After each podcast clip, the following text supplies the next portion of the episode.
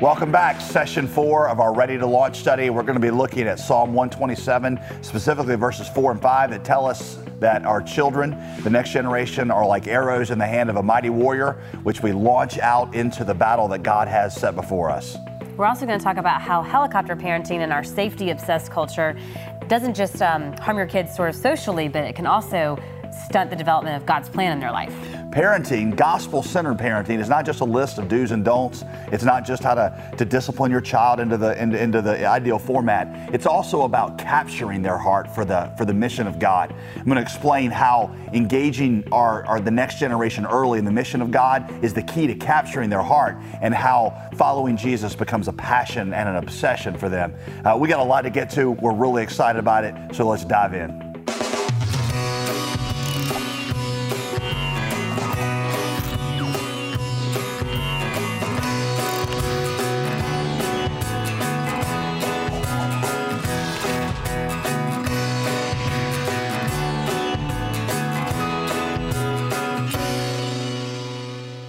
So in session one, we saw that uh, the Psalm 127 opens up by saying, Unless the Lord builds the house, those who build it labor in vain. We have to learn um, to have God's mind and approach toward raising our children.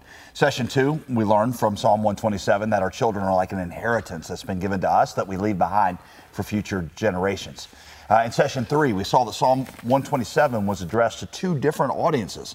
Um, one is the family, and the other is the, the, the, church, and that corresponds to the two gardens in which we have to raise our children. Um, in session four, I want us to focus on verses four and five of Psalm 127. It says this Like arrows in the hand of a warrior are the children of one's youth. Blessed is the man who fills his quiver with them. Like arrows in the hand of a warrior, a mighty warrior. That's what children are like. So, what is, think about this, what is the purpose of an arrow? Jim Elliot, who was a, um, was a, a, rather famous missionary in the 1950s, he was martyred on the, the beaches of Ecuador. Um, Jim Elliot wrote this letter to his mom and dad when he decided to forego this very promising career he had in business and instead um, follow what he believed God's will to be for his life, and that is to, to be a missionary. Um, he wrote this letter to his parents, and he said this Listen, I do not wonder that you were saddened at the word of my going to South America. But remember how the psalmist described children? He said that they were as a heritage from the Lord, and that every man should be happy who had his quiver full of them. And what is a quiver full of but arrows? And what are arrows for but to shoot?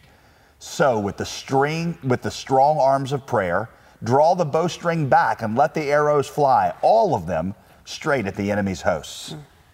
In other words, parents, you've got to ask yourself a question. Why did God give me these kids? Did he give them to me as, I mean, accessories for my life?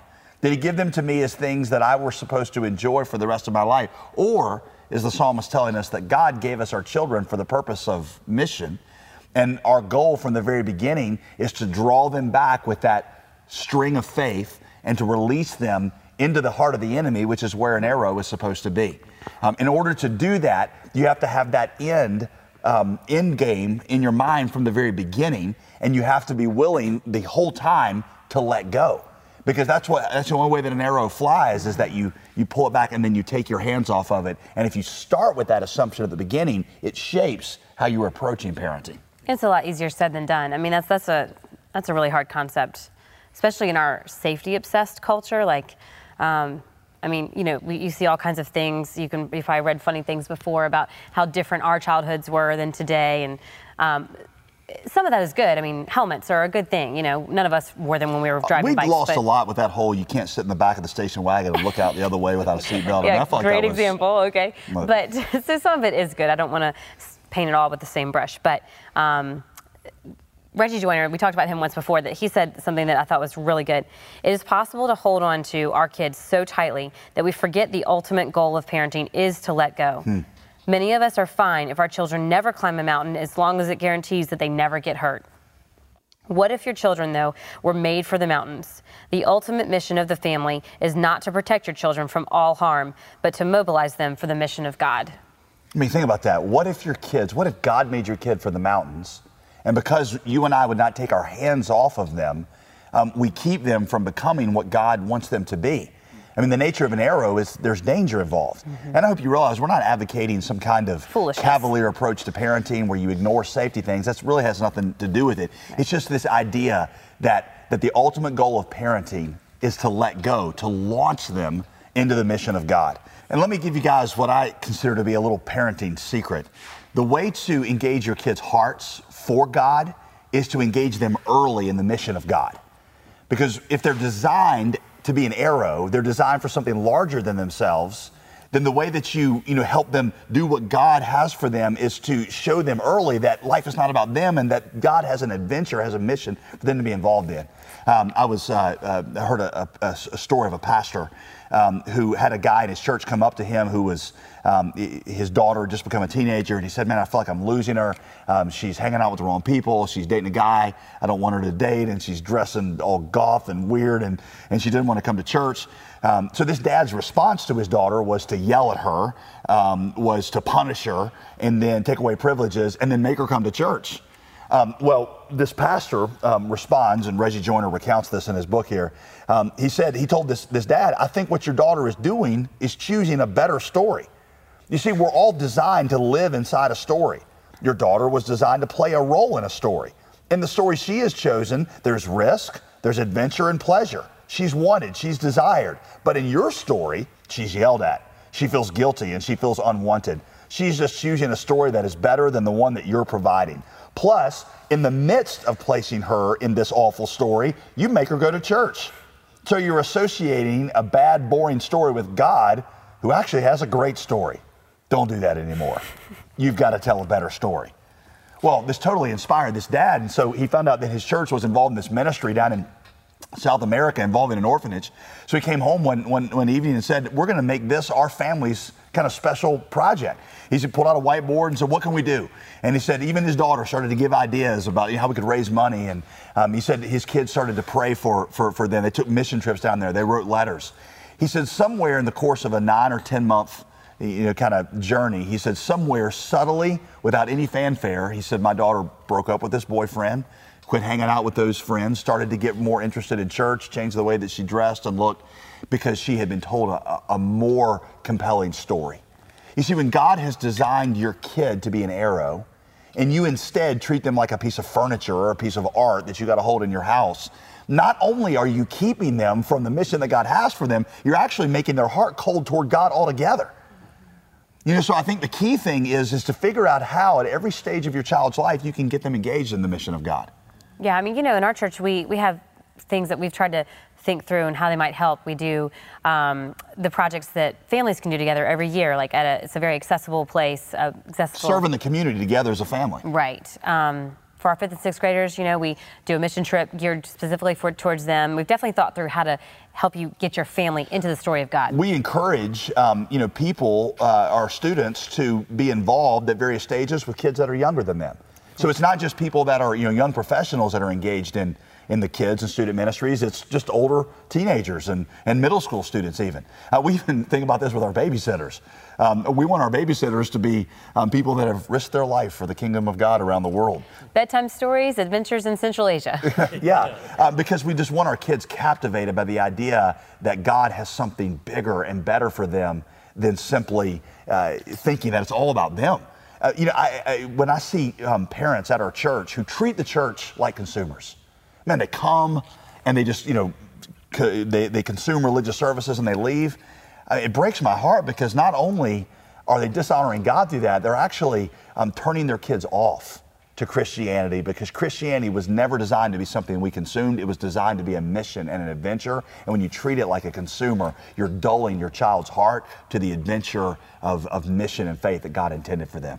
Uh, sometimes this really makes me afraid when I look at a church full of people um, who treat the church like consumers, where they come, they sit down, they consume religious services, and they go about their lives and I want to tell these parents, it's not that you're harming yourself when it comes to the mission of God. You're destroying this for your children. When you treat the church like a consumer, you're making them bored with church. When they were created for the mountains of ministry, they were created for mission, and you've got to engage them in that mission. And the worst thing to do is be a consumer in church. Come in, volunteer, get them involved in volunteering, and then get them engaged in the mission of God. Yeah. Um, we have multiple things at our church. There might be some things that at various churches, just how can we get families engaged in the mission? One of the things that we try to do in our student ministry is have kids at various stages in the student ministry involved mentoring and leading kids that are um, are younger than them. So they're not waiting until they get post college to get involved in the in the student ministries and kids ministries. They're doing it uh, along the way. That's just part of engaging them in the mission of God.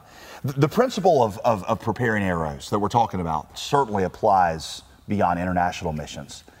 But if I could take just a second to talk about that, because I think that's just really difficult for us as parents sometimes to think about. Um, drawing our kids back and, and, releasing them out into places that are dangerous and that we don't, you know, um, we don't have a lot of control over. Um, I would just ask us as parents to consider that. Are we willing and are we eager for our kids to be swept up in the mission of God, even if it means that they are taken um, in many ways from us or away from us for, for parts of their lives? I know so many college students who in college sense a genuine call to the mission field, but their parents say, I forbid it because I don't want you to live apart from me. I want you to live close. And it's almost as if the kid has become part of their own dreams and ideas about their life, mm-hmm. life as opposed to realizing that the kid belongs to God. And this is sobering, y'all, but listen, our kids do not belong to us. At least they don't belong to us first. They belong to God. And the moment that I try to grab hold of and hold on to something that belongs to God, that works out badly not just for me, but also for the mm-hmm. child, you know, for the child themselves. Yeah. Um, God gave us our kids. Think about this. According to Psalm 127, God gave us our kids for the purpose of the Great Commission. A hero in my life has always been um, Anne Hasseltine. She was married to Adoniram Judson. And we, Who was the first American missionary? Yeah. JD gave me a biography on Adoniram when I was in college, and it really was definitely used by God in my life to open my eyes and my heart to, to missions. And so she, um, when when Adoniram wanted to marry um, Anne, he wrote um, to get permission from her dad, and he wrote this, and this is pretty amazing. I have now to ask whether you can consent to part with your daughter early next spring to see her no more this, in this world. Whether you can consent to her departure to foreign, dangerous lands and her subjection to the hardships and sufferings of a missionary life whether you can consent to her exposure to every kind of want and distress, to degradation, insult, persecution, and perhaps a violent death. Can you consent to all of this for the sake of him who left his heavenly home and died for her and for you, for the sake of perishing immortal souls, for the sake of Zion, heaven, and the glory of God? Can you consent to all this in hope of soon meeting your daughter in the world of glory, with the crown of righteousness brightened by the acclamations of praise which shall resound to her Savior from lost nations saved through her means from eternal woe and despair? It'd be tough to get a letter like that, wouldn't it? But it just reminds you that um, these children were given to us not to hold on to, but to release for the mission of God. One of the things that JD has um, over the years encouraged me slash encouraged me to do is pray out loud with him that God would call one of our kids to at least one of our kids to be involved in the mission of God overseas, to go overseas for the mission. And when we first started doing that, it was something I just had to make myself do that I didn't I mean it was really hard. I just didn't I definitely didn't necessarily mean it with my heart. But as I've done it over the years, um, it's become real to me and something that I, that I love and I really do. I really do want that. I really do mean for it to, I want God to do that in our life. So it's been good for me to do that exercise. Yeah, I, I think it's just good. I don't mean any of this to be trite. I just think we have to, to really consider the fact that God gave me these kids for a purpose, and that purpose was beyond me. And so my hands are always off, and I realize that they are an offering to God that I'm making. Yeah. Now, one last, I think, comment I want to make on this verse before we you know, before we, we, we close up here. Um, Blessed is the man who has his quiver full of them. Let me just say that there is no right number, right size of a family that pleases God. And I hope that you would never hear me say, you know, well, if you have this many kids, then God's happy with you, and if not, that's less. I can't tell you that, and ne- nobody else should tell you that, th- that either. But I do want to point out, having said that, that we have a culture that increasingly sees children as a burden and as an encumbrance on the American dream. They're a financial burden, or they're a travel burden, Oh, you can't go see as many movies if you got kids at home. You got to arrange babysitters because it costs like $900 to go out for an evening if you got to arrange a babysitter and do all this stuff. And so the, the, the general wisdom today is, well, don't have many kids. You know, if you Wait have any, just have, you know, just a, a, a few because they're going to mess up your life. I know couples who wait years to have kids until they're, you know, way past the first several years of their marriage because they just want to enjoy and get to know each other. Um, because they're going to get in the way of their yuppie life. Uh, I, I can't tell you how many kids to have, but what I can tell you is that you ought to ask God how many kids He wants you to have, because this whole thing is not about you; it's about it's about Him, and you are to have kids for His purposes, not your own. The primary purposes purpose of kids is not to accessorize our lives. If we're a disciple of Jesus, the primary purpose of kids is to extend His mission um, into the world. Um, we, uh, when, when Veronica and I, we have four children. Uh, when we had had our third child, I felt like my quiver was full. I felt like uh, at no point in the week did I uh, was I like I need something else to do. I need another mouth to feed. And so I remember we we had this, you know, with this dilemma because we're like, well, you know, so we knew that having and raising godly children was one of the greatest ministries you could have. At the same time, my quiver, you know, felt full. So I was like, well, maybe should we have one more for Jesus? You know, like what do we do there? Um, and so we we we said April 28th. We set a day of prayer and fasting and we fasted the whole day asking God what we should do about another child. We knew we could stop at three. Considering we, adoption too, we we were, were considering about- international adoption, or we could have you know another kid. And so at the end of the day, both of us, after fasting, felt like ah, we, we're kind of leaning toward international adoption. Um, went to bed. in a few years. yeah, in a few years. Got up the next morning. Veronica says, "I feel sick." She's pregnant. and uh, we've been doing all the things you're supposed to do to not get pregnant. And I was like, I've never had a, a prayer answered that definitively, that quickly. um, but the reason I'm telling you that is because there's a mindset that we were approaching that fourth child with, and not is do we just want another child, but is God wanting us to have another child because these, these kids that He gives us are for His purpose. What does God want for your That's life? the big takeaway here is that God gives them as arrows for his purposes in the Great Commission. So, so the point is that sending is not something that one department of your church does when they send out missionaries. Sending is to be built into the very fabric of your family. That's what we do as disciples of Jesus is we raise children to send them out in, in- into the Great Commission. And it's not just supposed to be built into like um, a family with biological children. I mean, this no matter what what state you're in, single, married, no kids, married with kids, whatever it is. Um, that's that's supposed to be for, for all of us. So you know, if you if you don't have children, if you don't have your children, children of your own, adopt, foster, find a way to be deeply involved in helping your church's families raise their kids to send them out. That is what God wants for you too. Every community of God, the people of God, the church, is responsible to raise a generation to send them out for the Great Commission. If you've got biological children, that's certainly one way you can be involved in it, but you could also be involved in it if you don't have biological children, um, what, through, through adoption and fostering, or maybe just being really involved in mentorship programs at your church or student ministry or children's ministry. Sending the next generation is the responsibility of the entire body of Christ. Yeah. So why don't you take a few minutes and look at Psalm 127 and let's talk about, about what it means to have a quiver full of arrows and how we send them out.